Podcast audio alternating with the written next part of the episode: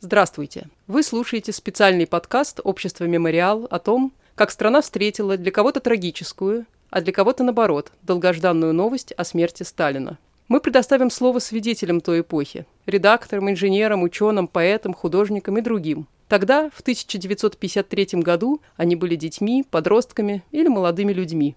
Они вспоминают о нескольких мартовских днях. Объявление о смерти вождя утром 6 марта – прощание в колонном зале и давка в центре Москвы с 6 по 8 и похороны 9 числа. В марте 1953 года мне не было и шести лет, но день смерти Сталина я хорошо запомнил. Мне было э, 9 лет, тогда, когда весь мир узнал о кончине Сталина. Когда умер Сталин, мне было 11 лет. Мне было полтора месяца до 17 лет. Я был студент третьего курса физико-математического факультета Московского государственного педагогического института имени Ленина. А, это был 53-й год, да? 53-й. Ну, мне было э, 23 года. Э, в марте 53 мне, соответственно, было 24 года. 4 и 5 марта 1953 года радио и газеты распространяют сводки о здоровье Сталина. Многие понимают, будь болезнь не очень серьезной, о ней бы не сообщили. За новостями следит вся страна, кто с тревогой, кто с тайной надеждой. Утром 6 марта в 6 часов утра голос диктора Левитана сообщает о кончине вождя. Несмотря на то, что о болезни уже было известно, новость застает врасплох.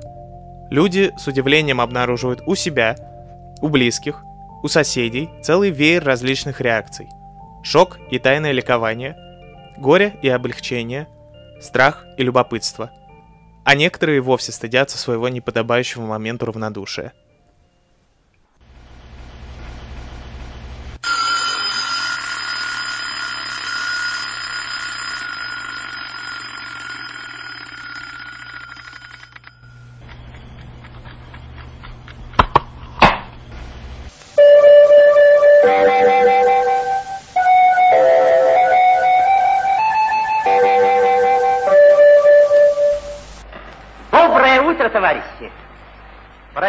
первое упражнение. Станьте в основное положение. Пятки вместе, носки в сторону. Попрямее станьте.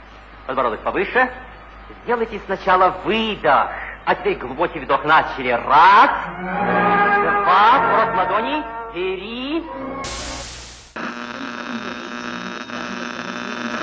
Центральный комитет Коммунистической партии Советского Союза, Совет министров СССР и Президиум Верховного Совета СССР с чувством великой скорби извещает партию и всех трудящихся Советского Союза, что 5 марта в 9 часов 50 минут вечера после тяжелой болезни скончался председатель Совета Министров Союза СССР и секретарь Центрального комитета Коммунистической партии Советского Союза Иосиф Виссарионович Сталин. Это было в полуподвале на Бужениновской, на Преображенке. По-моему, еще у тети Нины висел Сименс Шукерт «Черная тарелка». Я проснулся в 6 часов, значит, когда началась передачи и стал говорить Левитан. И я заснул, потом я снова проснулся. И это, я опять все повторял, я подумал, какой ли я черствый человек. Я не помню, началось с какого числа это ощущение, что в Москве или в стране что-то происходит особенное. Три дня перед смертью Сталина для меня были очень памятным совершенно личным причинам, но эти все личные обстоятельства сопровождались прекрасной музыкой по радио. При, вместо обычной, обыкновенной радиоболтовни была прекрасная музыка. Вот это мне запомнилось как мелодия этого предстоящего быть, события, которое все ждали, но не знали, чего ждут. Радио, причем это повторялось, значит, N раз. Но первый раз я не помню, во сколько объявили, по-моему, утром. Ну, не ночью, вот это я помню. В свое время, когда День Победы, там объявляли прям ночью, прям все вскочили в ночью. А здесь, по-моему, объявили утром. Когда непосредственно умер Сталин, у меня не было ни особого горя, ни особой радости. То есть лично у меня не было ни того, ни другого. В колонный зал я не стремилась и не ходила. В 52 году я был на демонстрации. Я видел Сталина еще живым. Он стоял на трибуне мавзолея. Я один раз Сталина живым видел, два раза мертвым. Я был буквально ошарашен, потому что, в общем-то, я был вполне себе марксист-ленинец. Чистой пробы, что называется. Я отсидел, так сказать, дважды. Был в ссылке, был тяжело раненый. Систематические обострения в раненой руке были. Постоянные походы на операции. Кроме того, так сказать, в ссылке ведь нужно как-то и зажить свою бороться. Сталин у меня был на втором плане. Что он ушел, что он умер, я ни капли не грустил. Вряд ли кто-нибудь у нас грустил там в Иркуте. Март 53-го. Умер Сталин. И нас в этот день собрали, я не помню, что было утром, но мы пришли в университет, нас собрали в актовом зале, и был митинг. Нам рассказали о том, что последние минуты Сталина, его болезни, еще раз повторяли все диагнозы. Сталина нет, больше нет. Состояние, я не помню, что я говорила и говорила ли вообще. Многие плакали, а я не просто плакала. Я невероятно рыдала. Меня подружки мои, они же мои одноклассницы две, они взяли меня под руку, вывели. У меня совершенно отказали ноги.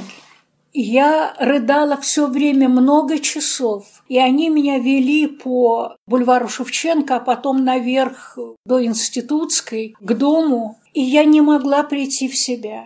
Говорилось одно и то же. Девочки пытались, они тоже плакали, но они пытались меня успокоить и как-то буквально несли на себе. Наконец, 5 числа объявили, и мы явились в школу. В этой школе был рекреационный зал – вот и мы тут выстроились в траурном настроении, искренне траурном, естественно, настроении. Я, может быть, был, я был не в, не, не, не в траурном конкретно я, но я был в тревоге. Это не, нельзя этой тревоге было не поддаться, мне кажется. Нельзя было это не поддаться, и мне, мне и сейчас, кажется, было очень трудно. Но тогда, когда грянуло 5 марта, я возликовал, в отличие от остального человечества. Я, потирая руки про себя, решил, ну, теперь они мне напечатают. Я хоть постараюсь сочинить некрологическое стихотворение, у них же другого выхода не будет. Я сел в один присест, написал стихи. Как сейчас помню, Віномре у пам'яті народів, його ім'я житиме в віках, зодче небувалих на, на землі походів, що гриміли на всіх материках. Да ничего не расстроилась, не, испугалась, не испугалась, э, не обрадовалась. Это просто событие, и все. Вот отношение к на нашей семьи к Сталину, я не знаю, никогда не говорили просто о нем. Для меня я никогда не была вот таким, знаете, почитательницей Сталина никогда. Я помню, знаете, я вот это имя произношу, а мне мерзко. Тошнит от меня от него. Я его все-таки буду называть так, как я его называю в том, что я писала, сухо, сухорукий. Так вот, э, когда было его 70-летие, э, мы смотрели всю эту процедуру по телевизору. Причем у нас с мамой денег на телевизор не было. Мы были у маминой сестры. Я помню, что когда кончили показывать это 70-летие, я громко выразила свое возмущение, как же это так? Все его хвалили, говорили о его величии, а он сам даже два слова не сказал, сидел не повернув, не двигаясь. Меня на меня зашикали все, оглядываясь по сторонам, стены-то, в смысле, уши имеют. Я замолчала. Дело в том, что не было людей, которые не знали о сталинских репрессиях. Нет вещей существующих, да, реально существующих, о которых бы мы ничего не знали. Это неправда. Конечно, знали. Другое дело, что, ну вот, посадили там такого-то, ну пока это на, каком, на какой-то дистанции, ну там не, не папу, не маму посадили, а вот посадили вот кого-то, ну значит провинился. Или он честный человек, и, конечно, его скоро выпустят. Вот это был такой механизм, вот этот был включен и разработан. Из-за того, что я была такой ребенок, э, который жил, в общем, в таком вот мире очень камерном, домашнем, практически, практически все время на постельном режиме, э, у меня не было пионерского детства. У меня не было пионерского детства. В доме о политике не говорили. Ни, конечно, ни про какого Сталина никто не говорил. Ну, я знала, что есть такой Сталин, но никакого пиетета я к нему не испытывала. И мне непонятен был страх. Еще что? Вот во мне не был заложен этот страх, потому что э, вот это вот, вот младенчество, детство и начало вот отрочества, оно прошло совершенно отделенное от внешнего мира. У меня последняя партийность, это был октябренок. Я был в детском саду в последней группе. Принимали, когда мне было там 6 лет, я пришел со значком Ленина, маленький, который курчавый тогда. Вот мама так тихо его сняла, выбросила его в помойку и сказала, никому ничего не говори там. Отец никогда не вступал ни в какую партию и понимал прекрасно, что всякая политика – это полуложь всегда будет. Поэтому то, что говорил Сталин, то у нас в семье вот угу. два маминых дяди, один из Харькова, другой в Новосибирске. Вот они часто приезжали к нам на дачу, и все эти вопросы как-то обсуждались. Но все прекрасно понимали, что эти обсуждения выносить куда-либо в школу, никуда, это было только семейно. Даже даже когда находились в этой квартире, то мама всегда говорила «Фахамя ля Она говорила по-французски, закрой дверь. Вот, это было достаточно опасно. И чего ясное дело, если сказать, что у тебя какой-то родственник расстрелян, все сразу соседи донесут, кто угодно. Поскольку мы, так сказать, знали хорошо людей с детства в катакомбной церкви, да, но нет, конечно, обсуждали. Ясное дело, что это это был безбожный, притесняющий режим, и мы в, в течение вот этого, значит, наших юных лет мы ездили же к матушке в подпольный монастырь, который так и оставался подпольным монастырем. Естественно, наши настроения, они строились именно вокруг того, что ничего не дают. Значит, с окружающими ребятами мы это дело не обсуждали никак. У нас же был другой совершенно дом. Э, поэтому четко совершенно разделялось, э, что можно было говорить, что когда и где. Э, дома об этом говорилось спокойно. Это не говорилось репрессии, говорилось посадили, тот сидел, этого взяли. Так, ну, потом я более-менее так представила, как, когда это могло быть, там, по, по всяким обстоятельствам таким бытовым. А, но у нас в доме это, этот день отмечался в течение очень многих лет. Потом это как-то так затухало, но как праздник. Зазывали гостей, накрывали стол, выпивали, и вообще было хорошо. Отец мой не просто не плакал, он спрятался в своем кабинетике, учительском, директорском школе, чтобы не видели, как он радуется. Неприязнь отца, вот, генералісімусу і прочее. І ось на наступний день, наступного дня чую тихенько в спальні батьківській. Батько говорить матері, чого ти дурна плачеш? Та через 50 років про нього будуть писати писати так само, як зараз в підручних історій пишуть про Ксеркса і інших перських царів. Ну, мать как-то не очень обращала на это внимание, вот ну, плакала и плакала, потому что вокруг все плакали и, и прочее. Мы вышли на улицу и э, сразу столкнулись с приятелем деда Самуила, таким же старым евреем, как он, Итиным. В тот день они э, так э, долго шептали что-то друг другу на ухо, что я даже заплакал. Думал, вообще гулять не будем. Но Итин под конец вытащил из кармана бумажку, сунул деду и сказал, ради такого случая купи пацану мороженое. Мы взяли мороженое. Такое счастье обычно выпадало раз в месяц, когда дед э, получал от двух своих детей, от моего отца и его сестры алименты. Но чудо продолжалось.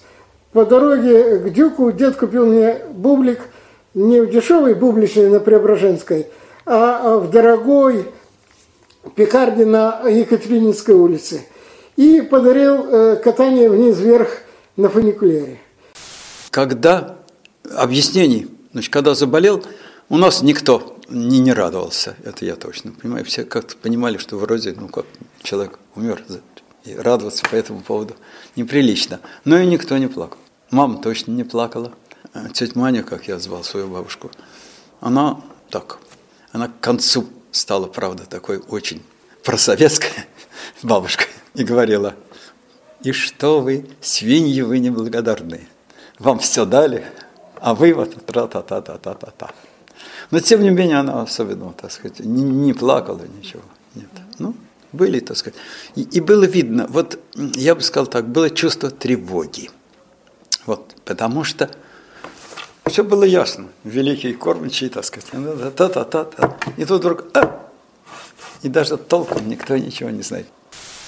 Отец, конечно, прекрасно понимал ситуацию. Каждый раз, когда он вынимал газету из почтовой, открывал эту газету, то лицо его бледнело, и он был мрачен невероятно. А тут, помню, когда я пришел домой, папа радостно сказал, Балабус отбросил копыта. Балабус, это на идыше, это хозяин. Хозяин отбросил копыта и был страшно рад. Ну, очень вечером этим 5 марта 1953 года я заснул под непонятный для меня разговор. Я когда проснулся, за завтраком спросил, за что Бог наказал деда Самуила?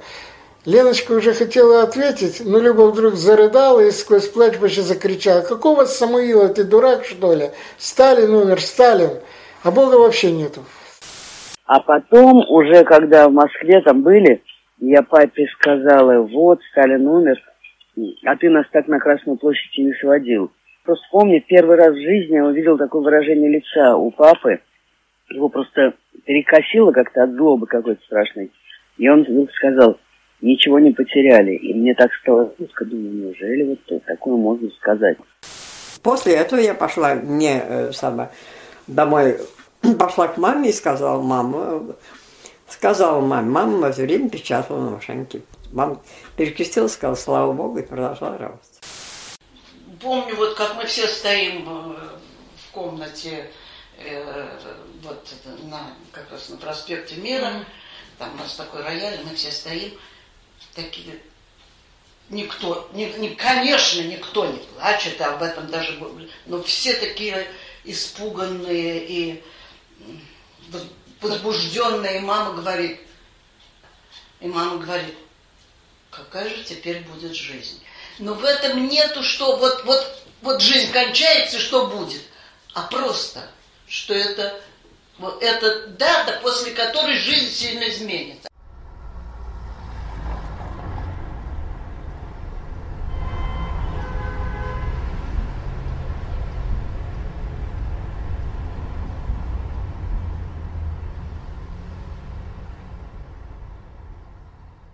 Вот мы выстроились и некоторое время стоим. И тут надо сказать о директоре школы. Директор школы был такой фронтовик, что называется, весь комплекс. Коммунист, большевик, патриот, там, ну и так далее. Он нам преподавал литературу. Довольно примитивно, но я тогда это уже понимал, и я даже был в некоторой оппозиции к нему. Но мы с ним уживались. Он появился в ужасном виде. Вообще он был такой каменный стальной и властный, таким властным авторитетом очень. Тавтология властная авторитет, ну, действительно. И вдруг он появился, просто вот почерневший лицом, как вот пишут, да, говорят, в самом деле, когда почерневший лицом, почему-то у него было расцарапаны щеки, от него таким горьким перегаром на расстоянии несло. Э, мы были, у нас было два десятых класса, он остановился вот перед нами, лицо было мокрое.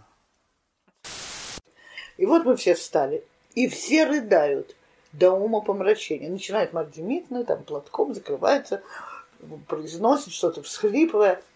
И рыдают все, понимаешь? А у меня нет ни одной слезы. Не потому, что я из протеста. А вот бывает, надо заплакать. Не потому, что я не думаю, что меня сейчас арестуют. А просто неприлично, когда все рыдают и стоит какой-то пень. Знаешь, э, тогда вообще, если э, начнутся аплодисменты, то долго, если начнется рыдать. И меня отправили в школу, а в школе значит, сказали о том, что все сейчас пойдут домой. Это 58-я школа на Большом Монастырском переулке. И все будут отпущены, поскольку, значит, вот такое вот событие. И нас собрали всех в актовом зале. Директор объявил. Все они, действительно, учителя там рыдали. Потом старшеклассники, тоже девочки, тоже пускали слезу. что меня поразило, потому что так я не видел э, на публике, чтобы вот так они э, выражали свои эмоции. И э, я был отправлен домой. В новом большой аудитории. И, как ни в чем не бывало, начал говорить о, о Вольтере. В перерыве девчонки возмущали. Как можно в такой день, как ни в чем не бывало, рассуждать о Вольтере? То есть не, вообще что-то говорить о Вольтере. Окружение это были работники ЦЕН, которые демонстративно никак не реагировали, так скажем. Бригада заключенных была, понимаете? Прыгать они не прыгали, чепчиков в воздух не бросали. Ну, так сказать, и не плакали, никто не плакал. Э, нас повели в коммунистическую аудиторию, она была полна, и э, один за другим профессора на сцене должны были вставать и плакать. И, и что-то говорить при этом. Будагов говорил э, с рыданием в голосе. Странное представление. Нам в школе, нас выстроил школа 554 так, где сейчас Вальдорфская школа, в Стремянном переулке, Директор у нас был Тимофей Алексеевич. Он ходил всегда в военной форме, в кителе в таком. К нему, Тимофей Алексеевич, у нас было такое отношение. Мы его называли Бегему, потому что у него был такой подбородок необыкновенный, их несколько было подбородок. Вот, он так не толстый был, но вот такой бегемотик был. И вот нас выстраивают в коридоре, и он объявляет, бегемот, умер Иосиф Виссарионович Сталин. Было ужасно. Почему? Он заплакал, и у него все его подбородки затряслись. Это было жутко смешно, поскольку ребята, которых выстроили в коридоре, они тоже кое-кто всхлипывал. Я, который был очень далек от этого, наоборот, а как-то с радостью, я помню, там в коридоре были политбюро, были портреты. И вот я для того, чтобы не засмеяться, я смотрел на Берия, такой у него серьезный в очках, чтобы не засмеяться. И он меня как-то приводил в порядок. Я так не смеялся, потому что я знал, что многие ребята это воспринимают как-то серьезно. И когда я зашла домой, меня ждал там мой друг, в которого я была влюблена, и он в меня тоже – и когда он увидел меня в таком состоянии, а я увидела его, он сидел совершенно спокойно и не плакал.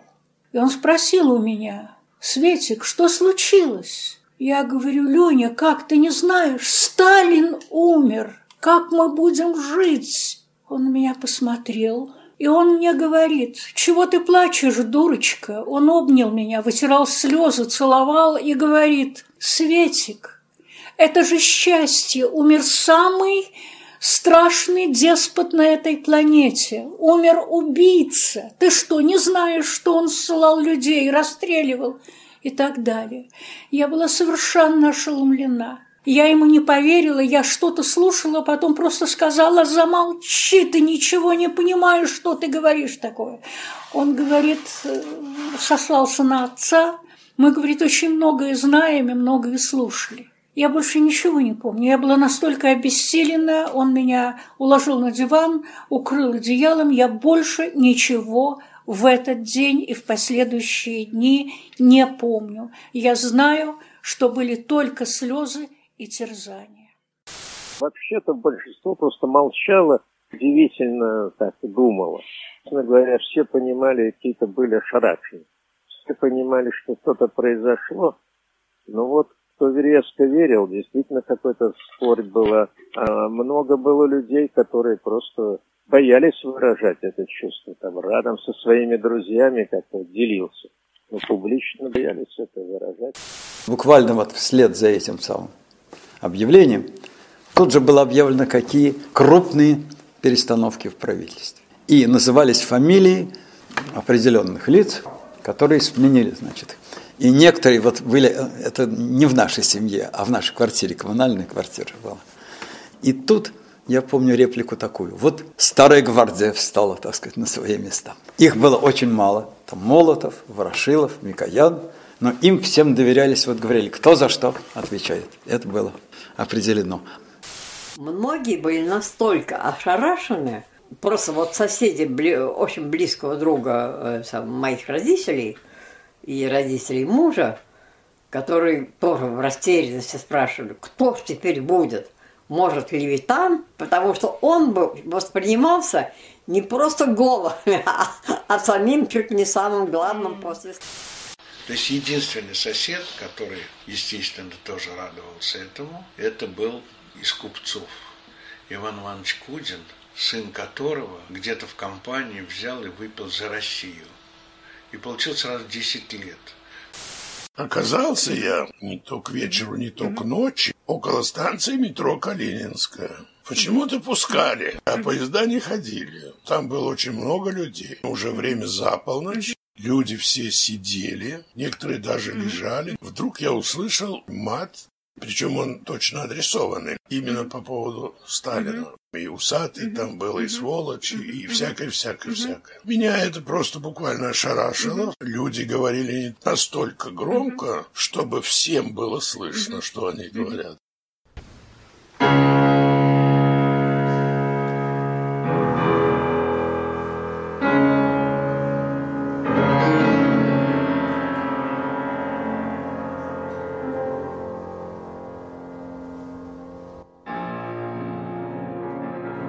Тот же день гроб с телом Сталина выставляют для прощания в колонном зале. Там он пробудет до вечера 8 марта. На протяжении этих нескольких суток улицы Москвы заполняются толпами. Тысячи людей образуют огромную очередь пытающихся попасть к гробу. Эта толпа запомнилась очевидцам как гибрид похоронной процессии, народных гуляний, свободного карнавала, толпы зевак и стихийного митинга – который из-за неготовности властей и плохой организации перерастает в печально известную давку на Трубной площади 6 марта. В результате гибнут люди. Власть эти смерти замалчивает, но слухи быстро распространяются. Мы до сих пор не знаем ни точных цифр, ни большей части имен. Мы пришли, как обычно, на работу. Все, очень молодая редакция, 5-6 человек, молодых людей – до 30 лет всем. Начальство, которое было, естественно, более старшего возраста, никто не пришел в этот день. Наверное, это было сознательно сделано, потому что рассеянность была у всех довольно большая. Начальства не было. Был один ответственный секретарь, старый человек и старый коммунист, который в 6 часов мы встали из своих столов, как положено, чтобы уйти домой, стали одеваться. И вдруг этот самый ответственный секретарь обратился к нам. Ну, товарищи, я надеюсь, что вы, мы все дружно сейчас выйдем и вольемся в колонны, провожающие гроб или прощающиеся с, с товарищем Сталиным э, в, до, в Доме э, Союзов, кажется, так назывался. Мы, в общем, были растеряны, но не осмелились даже сказать. Совсем не было таких планов э, прощаться. Буквально через несколько дней, когда объявили о том, что будут похороны, э, то уже я настоял на том, чтобы попросил маму давай пойдем, вот э, посмотрим, что это такое. Я не представлял себе, что это такое. Значит, она под моим так сказать, напором и желанием, она согласилась. На следующий день, так как мы работали в центре, то, значит, в общем, тоже работа не получалась. И тогда я попытался пройти, значит, вот к телу. Накануне была эта трагедия на Трубной, я в нее как бы не попал. Это без меня обошлось. А вот в этот день я уже решил, что это обязательно надо сделать, потому что, кстати, история вершится. Я зевака. Я зевака, я, я, я прохожий. Мы с приятелем, с Мишей Кониным, были страшно довольны. Во-первых, три дня было свободных. Мы с ним гуляли. Единственное, что нам было грустно, ну, потому что он тоже был из семьи Кониных, так сказать, там понимали, кто это такой. Единственное, были кинотеатры закрыты, поэтому мы как-то чувствовали себя ущемленными в какой-то степени. Мы были веселые, а остальные все были очень грустные. Кинотеатры-то были закрыты. Некуда было пойти, а мы так гуляли просто. И катки были закрыты, вот в чем дело. Там три дня было свободных, да. Вот, а брат, отец Александр, вместе с ребятами, они пошли все-таки посмотреть на Балабуса, как он лежит в гробу. Я не пошел. Ну, зачем мне ходить, не очень хотелось. Мне не очень хотелось, потому что вообще дело в том, что у меня в детстве остались э, такие довольно мрачные впечатления от первомайских демонстраций. Тетушка, которая работала в институте дефектологии, ее заставляли ходить на эти демонстрации. Ну и в качестве поддержки иногда я ходил с ней, чтобы как-то, ну, так ей было веселее. Толпа и вот эти вот хождения, то у меня на всю жизнь пропало. Когда объявили, я уж не помню, вот как было в институте, именно пятого, вот когда нас сказали вот идти на похороны, вот это я что-то не помню, объявление было или что, накануне. В общем, было ясно, что указ собраться всем и организованно, стройными рядами идти на похороны. Толпы народа. Мы жили тогда в Брюсовском. Все наши переулки были перекрыты. Выход на Тверскую, Никитскую не помню, а на Тверскую точно. У каждого переулка стоял цепь милиционер. Выйти на Тверскую было нельзя. Но, тем не менее, в некоторые переулки толпы этих вот оголтелых людей попадали. Люди шли в тот двор, натыкались на двух- или трехэтажный дом, который стоял перед нами, лезли через крышу, значит, попадали к нашему третьему этажу, и здесь такой угол получался. И вот в этом углу, естественно, была труба. И вот люди оголтелые, один за другим, одновременно два-три человека на трубе, с крыши третьего этажа спускались в наш вот узенький садик. Оттуда при всегда закрыт калитки через забор или худенькие в щелку между забором, вылезали в Брюсский переулок. Также точно э, через три дома натыкались на цепь милиционера. Нет, они все равно лезли и мужчина, и женщина. Всякого возраста и почти непрерывно целыми днями. Я, значит, оказался на площади Пушкина, на том месте, где когда-то стоял памятник Пушкину. Вы знаете, что памятник Пушкину стоял в другом месте. В 1951 году его передвинули. И, значит, очередь шла откуда-то, оттуда от Петровки, от бульваров. К ней нельзя было подойти и ничего нельзя было сделать. Ну, там дошел до Арбатской площади, сел на метро, доехал до Кировской. Там посмотрел, тоже очередь тоже не пробьешься. Я вернулся снова сюда, и я увидел, что проверяют документы пехотные офицеры, так сказать, не москвичи, которые, в общем, как бы ничего не понимали. А я вынул паспорт, где было написано «Глазовский переулок», и показал. Меня пропустили. Так я прошел через несколько барьеров. И последний около телеграфа стояли уже чекисты. Их этим делом не обманешь. Они внимательно смотрели, что там написано. Я, значит, оказался около теперешнего японского ресторана. наискосок от телеграфа. Вот около него, потому что тогда это был, значит, знаменитый такой, ну, можно сказать, ночной клуб «Коктейль-холл», и протиснулся в ворота этого дома. Там, значит, были какие-то строения, гаражей тогда еще не было. Я видел, что люди залезают на крышу и куда-то идут по вот такому вот карнизу. Мне было, как я уже сказал, 24 года. Я был очень силен и смел. Сейчас бы ни за что бы не полез. Я, значит, забрался туда. По этому карнизу я обогнул здание, спрыгнул на какой-то сарай. Так как была зима и был снег, то прыгать было легко. Потом еще куда-то спрыгнул – и оказался во дворе художественного театра. Двор был пуст, но и заперт. И там собралось человек ну, 10, может быть, 8 девушек, значит, мужчин, стариков и детей не было. После этого мы перелезли через еще один сарай и оказались в соседнем доме – тоже знаменитый в Москве дом, в нем был магазин чертежник. Вот мы оказались в этом дворе. Двор был также заперт. У ворот металлические старинные ворота чугунные. Там э, стоял, значит, какой-то лейтенант с тремя солдатами и никого не пускал. Я не могу сказать, какое было настроение у толпы. Настроение тревожного ожидания, это точно – но абсолютно никто не плакал, никто не радовался и никто не говорил ни одного слова. Самое забавное было то, что на маленьких, тогда много было маленьких в центре еще домов старых, старинных, и ворот всяких старинных. На них на всех сидели мальчишки. Эти мальчишки выбирали момент, прыгали на плечи, на голову, куда попадут. И легкими шагами бежали к самому началу. Что с этим мальчишками дальше было, пробивались ли они в колонный зал или их где-то все-таки снимались, это я не знаю. Но это было самое интересное, что я видела.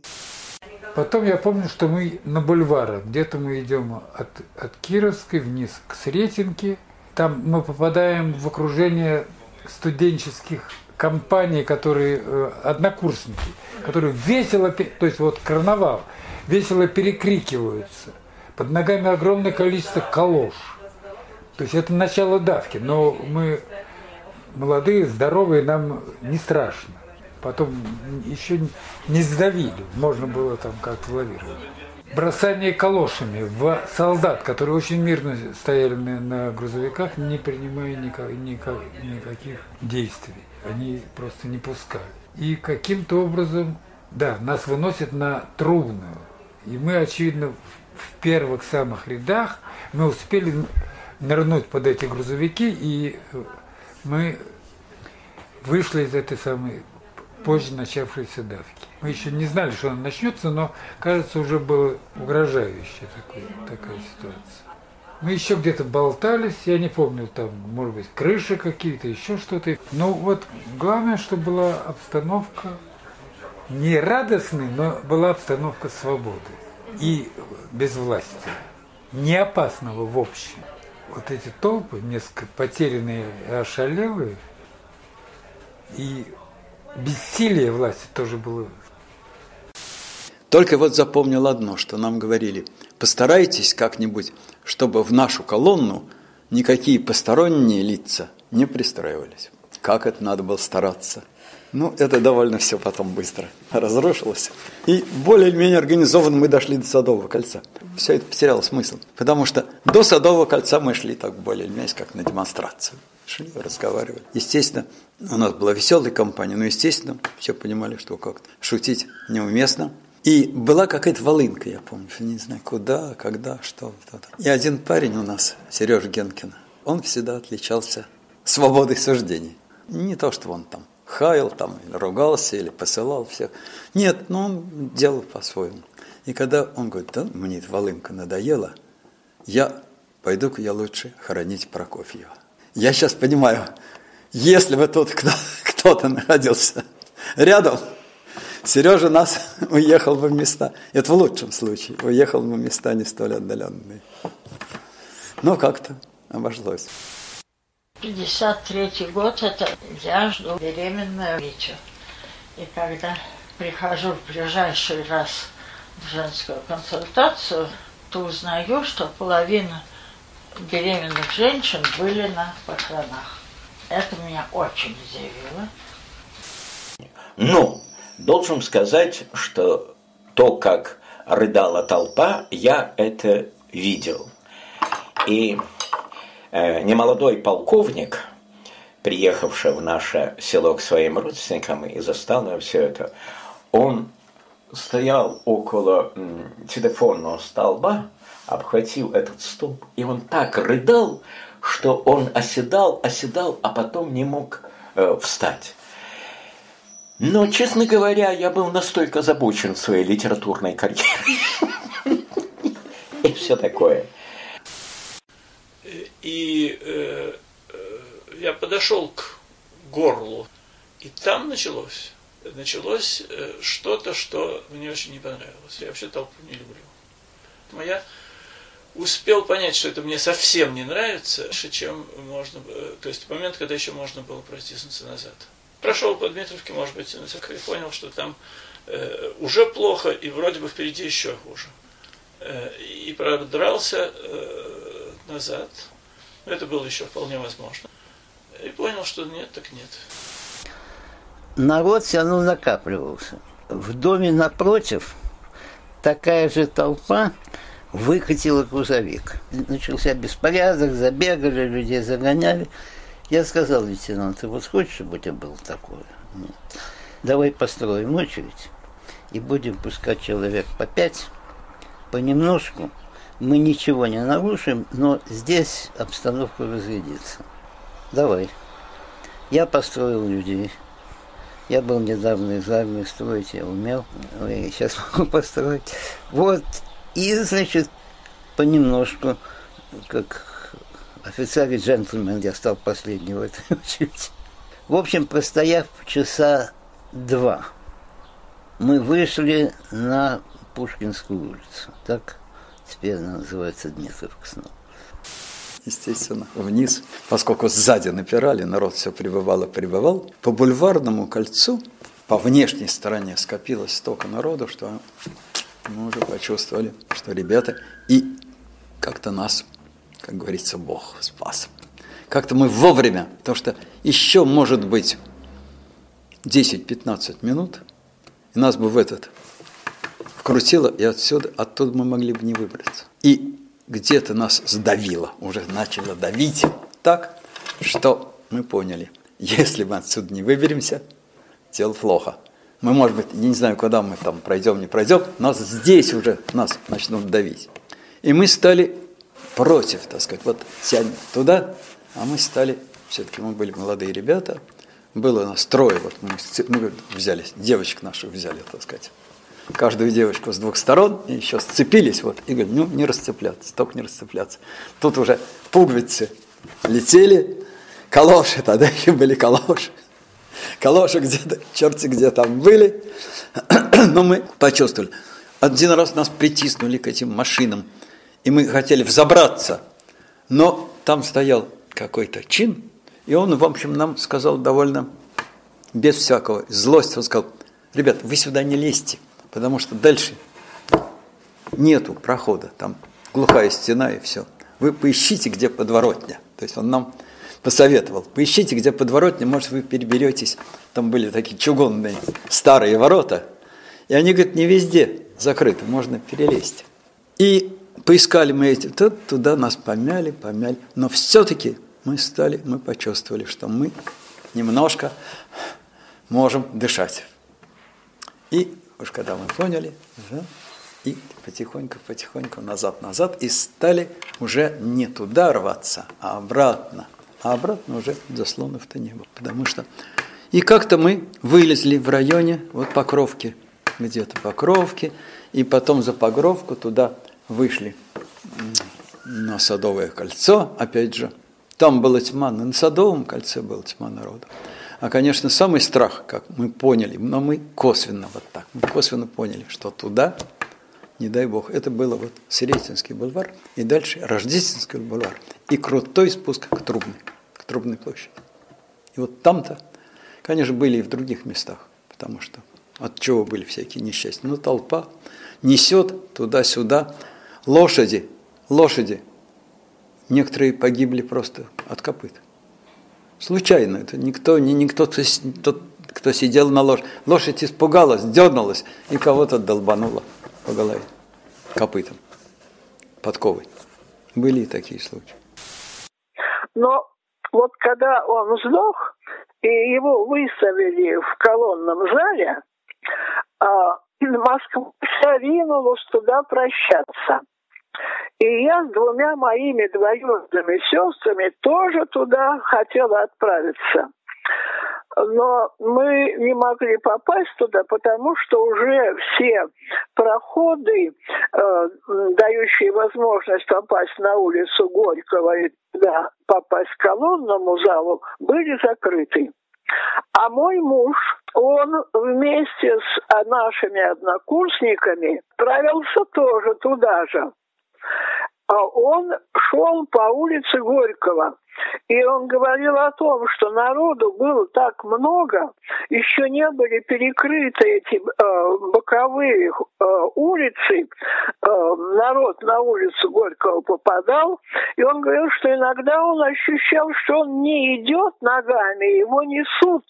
Такая была страшная толчья выбраться из этой гущи народа он никак не мог. Рядом была еще э, наша однокурсница Аня Городецкая. И вот они так вот как-то доплыли, дошли, донесли их до э, бульварного кольца. И здесь их прижала толпа к металлической решетке. А, муж, он был высокий, он перешагнул через эту э, решетку, а Аню толпа прижала, она закричала, ее могли раздавить, он ее как-то выдернул, но уже дальше они не пошли в колонный зал. Я влился вот в этот общий поток. Вот сейчас я не помню, где это произошло, то есть но я запомнил себя уже на улице Горького. Было очень много людей, то есть вся улица Горького была запружена людьми, и люди передвигались. И этот поток, он ускорялся. Мне было известно, что улица Горького была перегорожена самосвалами с песком. И в конце концов мне все-таки удалось оказаться, ну, не где-то в первых рядах, а в таком уже месте, где вот этот вот поток был разряженным. Таким образом, я сбился куда-то в сторонку. Я думаю, что вот это меня и спасло, потому что потом я уже узнал, что как раз эта толпа огромная, набирая скорость, ударилась об эти грузовики. Часа три, наверное, мы плутали по улицам Москвы. Совершенно уже я не понимала, по каким, ничего не понимала, потому что где-то мы вышли на бульвары, потом с бульваров еще куда Каким образом мы оказались на Трубной площади, я не знаю.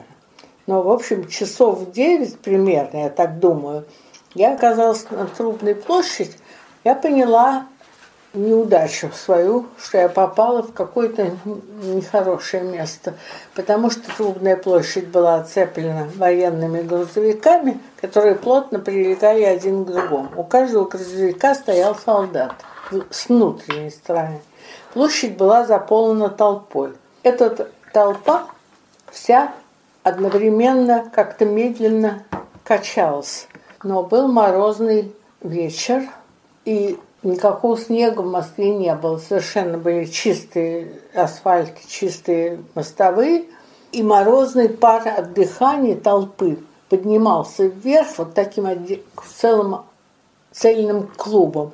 И он тоже качался в такт качание этой самой толпы. Вот это качание мне показалось очень страшным, потому что было понятно, что если ты попадешь в этот, в этот цикл вот этого вращения, то тебе никогда не выбраться из него.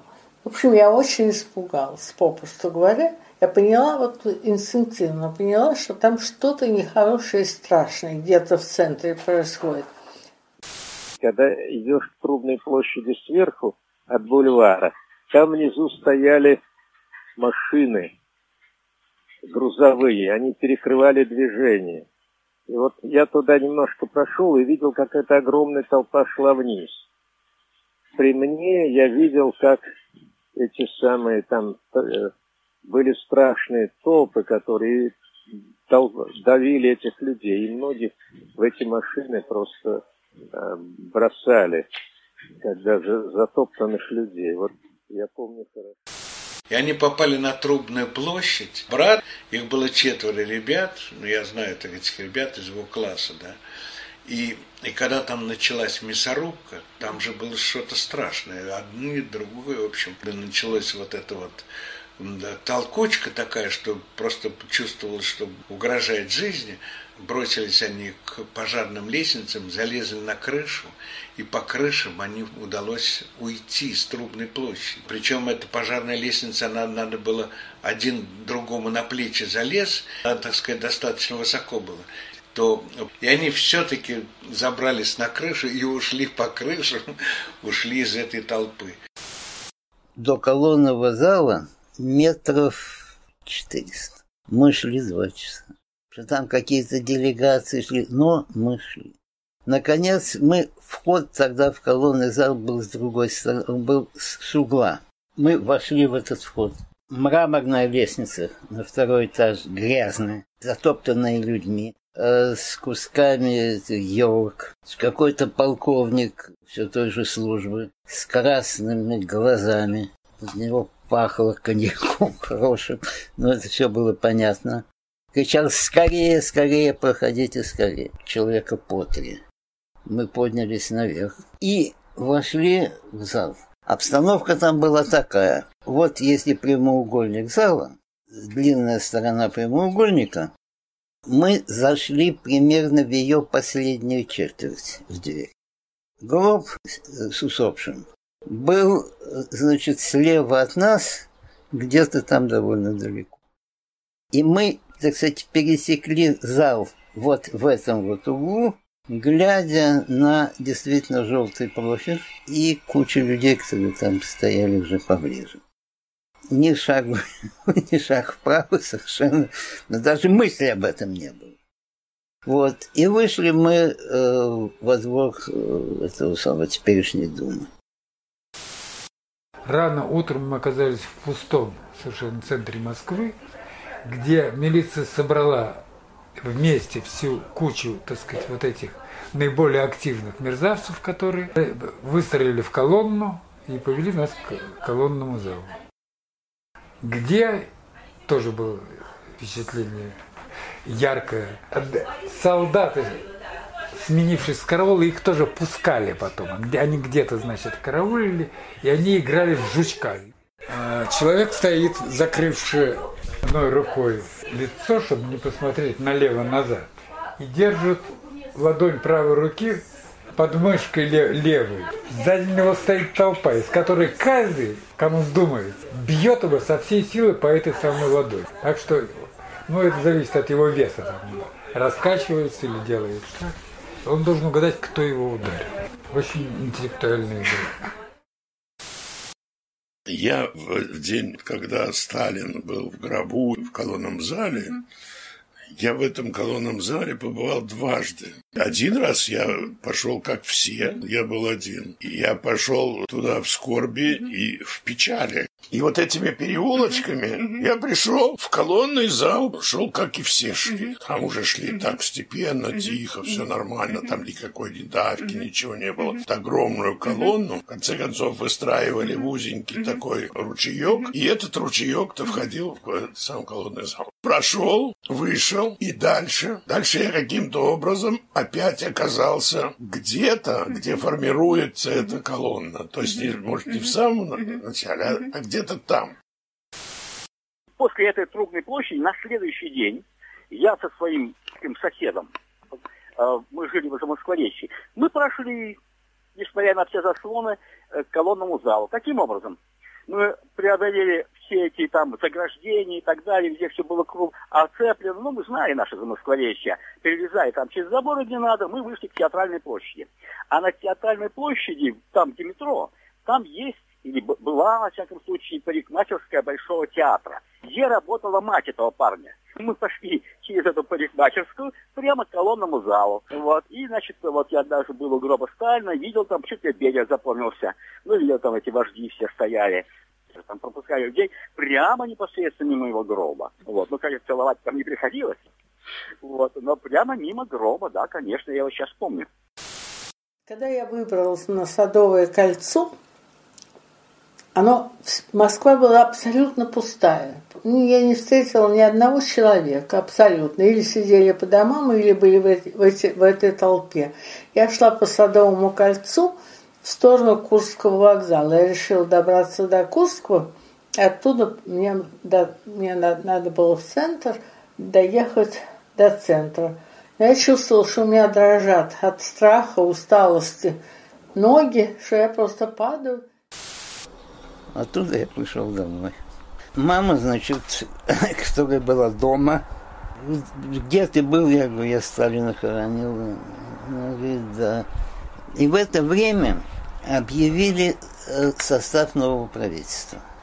И мать заплакала. Ее нельзя было обвинить в любви к этому. Но она сказала, чтобы так не уважать человечество, что тут же поделить барахло еще, еще покойника не вынесли. Она говорит, этой власти ничего не будет. Но о том, что там было, когда похоронили, и сколько там погибло людей, и как это было, это я уже знала подробно от разных людей, которые ходили, и это вызвало ужас. В нашем классе, я помню, Пономарев был, у него была в седьмом классе какая девушка, но ясное дело, какая-то любовь, ее затоптали, это было ужасно. Ее как раз на Трубной площади затоптали насмерть. У него была девочка знакомая, да, которая, и он как-то ужасно тосковал и грустил, потому что молодая и в всяком случае, я помню, что в нашем классе это, это обсуждалось, вот как, как это все было, и что это было ужасно, потому что там напирали какие-то машины, автобусы, ну, в общем, одни на других напирали, и вот она погибла. И это до сих пор у меня осталось вот такое воспоминание. 9 марта, день похорон. После официальных речей гроб с телом вносит мавзолей, раздается траурный фабричный гудок, за которым следует 5 минут молчания. Похороны транслируют по радио. 10 марта – первый рабочий день. Да, еще за, вот совсем незадолго до смерти Сталина меня успели принять пионеры. Вот, ну это уже я была такой переросток, пионер-переросток, потому что я все болела-болела, никак не могли улучшить время. Тут меня вот за этот кусочек времени. И я помню что, что мне включили радио, и я потребовала, чтобы мне дали пионерский галстук. И я слушала по радио похороны Сталина и лежала в постели с пионерским галстуком на шее. Что, что этом, ну, вы понимаете, что при этом было в душе моей, я затрудняюсь сказать. Но волнение, конечно, нервная обстановка была ужасная, ужасная. В день похорон, когда 9 числа, э, руководитель группы прогулочной выстроила нас, человек четыре, около памятника Тимирязеву, чтобы смотреть в сторону Кремля мавзолея. Значит, была стужа, вот это я помню, ветер, текло из носа, и гудок этот самый протяжный, у меня лопнула резинка у нас в чулке, и потому и запомнил, что мне нужно было все время поправлять чулок, чтобы, не, дай, не дай бог, заметили. Вот, все мои мучения э, того дня. как-то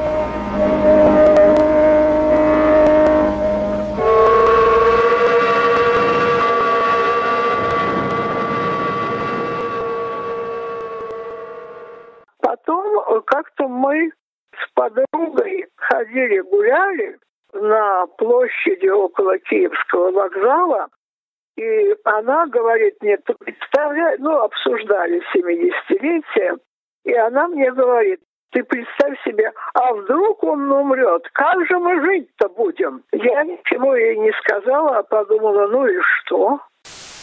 Мама рассказывала Стала и подумала, что же будет, как-то так. И потом вдруг она рассказывает, вдруг поняла, что хуже не будет. И как-то это и большим облегчением вдруг поняла, что вообще хуже не может быть. Естественно, всех волновало, что будет с книгами, что будет с их работой, что изменится, э, какие, что вообще наступит, потому что никто э, не видел другой, другой власти же не было, то есть один Корней Иванович э, помнил ну, то, что было там до революции, саму революцию, временное правительство и так далее, но 30 лет, да, ну да, 30, почти 30 лет одного такого постоянного режима Э, давление на интеллигенцию. Как сейчас помню, хожу во дворе, я напряженно думаю и переживаю, как же теперь быть, как теперь жить. Надо, наверное, Ворошилова назначить главным. Вот восьмилетнего ребенка. Я вам скажу, что, во-первых, люди, которые были далеки и неоткровенные, они вообще предпочитали молчать. Потому что у всех было такое, а, а чего будет дальше? Люди, которые доверяли друг другу, они больше говорили, и которые, так сказать, отрицательно относились, они, конечно, говорили, что ждать э, э только обновления, только лучшего – что все изменится. А которые, так сказать, ну, более консервативные, говорили, посмотрим, пока рано говорить. Облегчение, безусловно, было. Какое-то надеялись на что-то, на какие-то грядущие перемены, не конкретные. Я помню, что муж моей одной из теть, но был ли это 53-й год или 54-й, скорее всего 53-й. Я любил рассуждать как взрослый. Пришел и говорю, вот без Сталина, как жить-то будем. А он сказал, говнюк твой Сталин. Большинство людей грустило. Но мы, так сказать, как-то привыкли к тому, что мы скрывали свои взгляды, естественно. Вот, но я не знаю ни одного, который бы поделился своими какими-то искренними. Все как-то очень переживали. Был, конечно, в абсолютном меньшинстве, это, это совершенно однозначно. А так ребята все, в общем, как-то вот, Сталин, тра-ля-ля. Но разговоров было мало. Говорили о том, что как как это все ужасно, как это ужасно, как мы теперь будем жить, вот это вот разговор о том, что вот все держалось только на Сталине, то, о чем сформулировал Александр, брат мой, то, что это было, конечно, религиозное чувство, безусловно.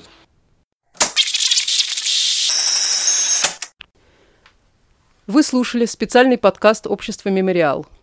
В работе над выпуском мы пользовались материалами проекта, посвященного свидетельствам о днях вокруг смерти Сталина. Прочитать подробнее эти и множество других воспоминаний вы можете на самом сайте проекта 050353.ru.